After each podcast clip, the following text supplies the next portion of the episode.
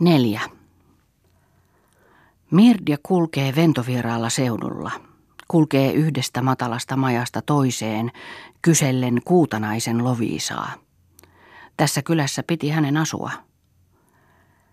Vai kuutanaisen loviisaa se rouva hakee, pyykille vissiin, mutta ei siitä enää ole työihmiseksi, se kun on jo niin pahasti vioittunut. Tokko siitä enää nouseekaan.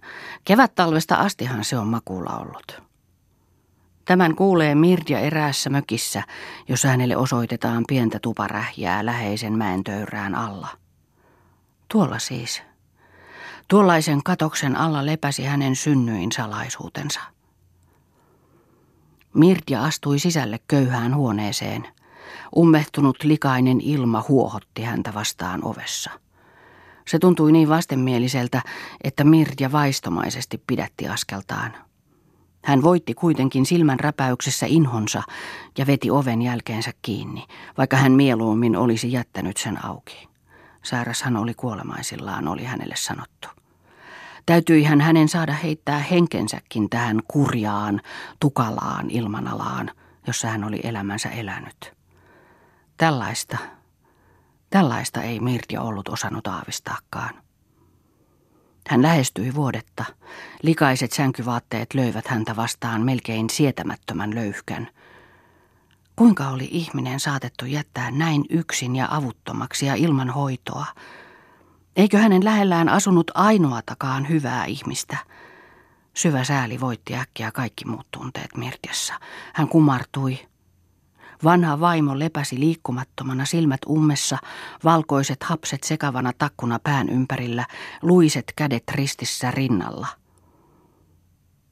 Nuo kädet olivat siis Mirtjaa kannelleet. Tuo kauhea, ryppyinen, ruma suu häntä ehkä suudellut. Mirtja värisi. Mutta yksi tunne häntä hallitsi. Nyt oli hänen vuoronsa auttaa, hoitaa – Tuo oli kaikki kuin hänen laiminlyönti syntejään. Loviisa, oletteko hyvin sairas, sai Mirtja kurkustaan ulos puristetuksi. Vaimo avasi silmänsä tuijottaen tylsällä kummastuksella hienoon neitiin edessään. Minä olen Mirtja. Herra Jeesus, mumisi sairas, onko se mahdollista? Mirtja, Mirtja, Jumala teitä siunatkoon, te olette aina ollut enkeli. Tarvitsetteko jotakin? Enhän minä. Mitäs minä nyt enää? Huohotti sairas. Poishan minä jo pian pääsen, ja hyvähän minun on nyt. Se mannun tiltu, siunattu, vei tuosta ne lapsetkin kitisemästä. Olkoon Jumala orpapahoille armollinen. Eihän se taivaallinen isä ihmiselle sentään iankaikkista ristiä anna pelasti minutkin siitä helvetistä, johon minä tässä ajallisessa elämässä jouduin. Taivas varjelkoon teitä sellaisesta, Merja. Ettehän te vielä ole naimisissa. Tai taidatten ollakin. Mutta toista se on herrasväen. Eihän ne sellaisia petoja olekaan. Oho, se vasta tietää, mitä maailma maksaa, joka saa elää niin kuin minä juopon retkun kanssa kirouksessa ja nälässä, potkittuna kuin koira. Jumala syntistä monella tavalla kurittaa. Mitä ylpeämpi lapsi, sitä kovempi vitsa.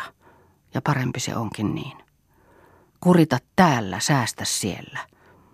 Kaikkihan täällä loppuu, maailmakin loppuu. Eihän ihmisen elämä ole sataakaan vuotta. Minäkin jo pian pääsen pois tästä surun laaksosta. Raskaalla kauhulla kuunteli Mirja tätä luonnottoman pitkää sanatulvaa ennen ikuista vaikenemista. Niin, tällaistahan oli elämä. Aina vain sama sävel joko karkeammassa tai hiotummassa muodossa. Mitä olikaan kaikki se kärsimys, minkä Mirja tähän asti oli nähnyt tai kokenut tämän rinnalla? Lapsen leikkiä, sulaa nautintoa – ei, ei, huusivat taas katkerat ja paatuneet ajatukset. Me olemme herkempiä, me kärsimme enemmän. Tämä rääkkäyksen uhri tässä ei osaa kärsiä. Hänen on hyvä olla, hänellä on rauha. Hänellä on alistumisen taito, niin todellakin. Eihän ihmisen elämä ole sataakaan vuotta. Hyvä Jumala, sata vuotta hukkaan, tarkoituksettomaan, alentavaan kidutukseen, ja se ei ole vielä mitään. Tämän vaimon nöyrä alistuminen pakolliseen pahaan kohtaloon vaivasi Mirtjaa. Uskontoko tuollaisiksi mursi ihmiset? Ei, ei uskonto, vaan papit. Ei, ei papitkaan. Noin hirvittävää valtaa ei heillä toki ollut. Elämän kurjuus on ensin ja sitten vasta tulevat papit ja puhuvat, ja heidän sanansa rapisevat kuin pienet pisarat syksyn suuren mädännyksen yli. Se tietysti pahenee, mutta entä sitten? Mädännys on jo pohjalla. Pohjalla. Mutta tuo lohdutus, ei se ole mitään, eihän ihmisen elämä ole satakaan vuotta. Se oli heiltä, heiltä. Ei mitään, hänen ainoa elämänsä. Ei ainoa, sitten tulee se oikea ja kaunis. Mirtja naurahti. Samassa pelästyi hän itseään. Miksi tuijotti hän kuin mielipuoli ja nauroi kuolevan naisen vuoteen ääressä? Mutta elämän kurjuus oli todellakin liian suuri, jotta hän sille olisi voinut itkeäkään. Jähmettyvänsä tunsi Mirtja sen edessä. Mädännäisyyden ja hävityksen haju tunki tukehtavana hänen sieraimiinsa, ja toisella puolen tuijotti kuoleman kauhea tuntematon pimeys.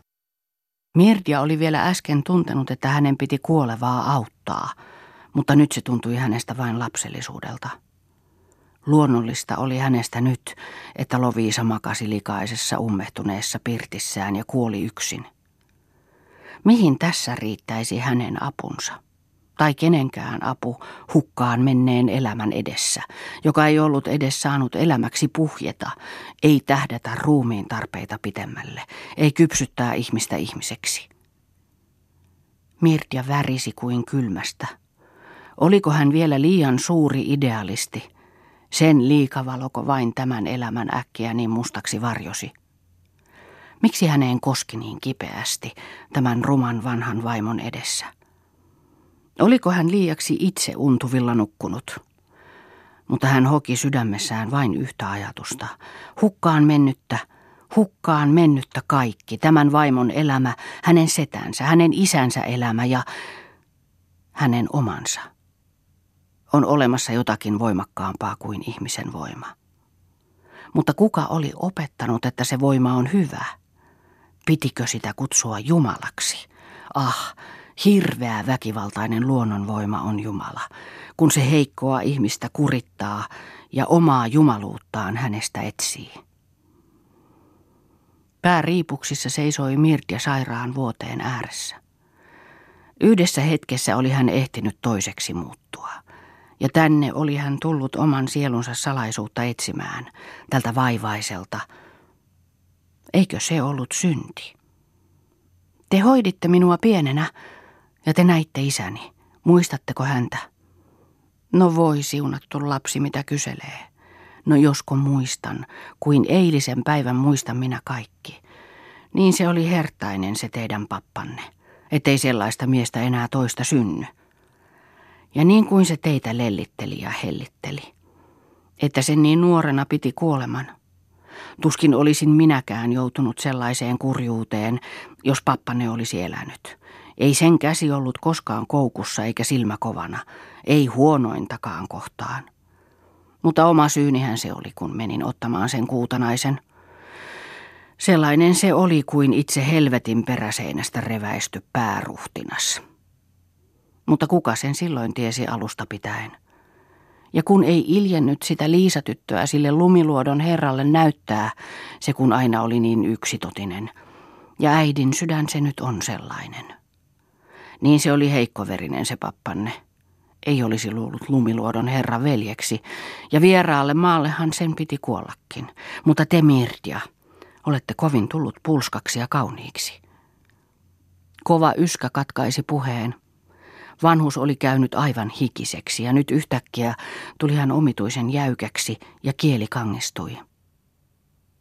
Mirtja pelästyi. Joko se nyt tulee se? Varmasti oli tämä syntiä. Lovisalla oli varmaankin muuta itsekohtaisempaa ajattelemista sen suuren tuntemattoman edessä. Hänen viimeiset hetkensä olivat säästettävät hänelle itselleen. Lovisa, minä lähetän teille hoitajan, sanoi Mirtja. Voi siunattu Mirtia, mitä minä enää mistään hoitajista piittaan? Lähettäkää minulle vaan pappi. Jumalan kanssa vielä on tili jäljellä. Mirtia tunsi kuin iskun kasvoillaan. Niin tietysti pappi. Kuinka vähän hän ymmärsi ihmisen todellisia tarpeita. Kuinka vähän hän ymmärsi ikuisuuskaipuuta tämän ihmisen rinnassa. Hän, joka oli ajatellut ihmistä Jumalan vertaiseksi, omaksi välittäjäkseen ja esirukoilijakseen, omaksi papikseen. Ah, painu alas sinä korskamirtia, joka vielä äsken ylpeilit suuresta pakanana kuolleesta suvustasi. Sinä et ollut silloin nähnyt, miten ihmiset kuolevat. Ah, painu alas sinä korskamirtia ja opi, mitä ihmisille opetetaan. Te olette maan tomu. Armosta olette te autoaiksi tulleet, ette itse kauttanne. Te saatte Loviisa, mitä tarvitsette. Jääkää hyvästi. Mirtia ojensi kätensä. Kovasti tarttui siihen vanha vaimo luisilla keltaisilla sormillaan. Enkeli te olette, Mirtia, kuten isännekin. Jumala teitä siunatkoon pitkällä onnellisella elämällä. Mirtia astui ulos. Sokeudella häikäisi alkukesän aurinko ja puhdas ilma melkein pyörrytti. Tottuisihan sitä siihen ummehtuneeseenkin. Täältä oli hän siis tullut itseään etsimään. Aina etsi hän vain itseään, itseään. Hän ei ollut voinut mitään ottaa, sen tähden, että hän oli tullut vain ottamaan. Antamaan olisi hänen pitänyt tulla. Mirtja käveli hitaasti. Ajatukset kulkivat itsepäisinä, napisevina. Hän toisti mielessään sairaan viimeisiä sanoja. Siunatkoon pitkällä elämällä. Eihän ihmisen elämä ole sataakaan vuotta. Jumala, Jumala, hän huokasi.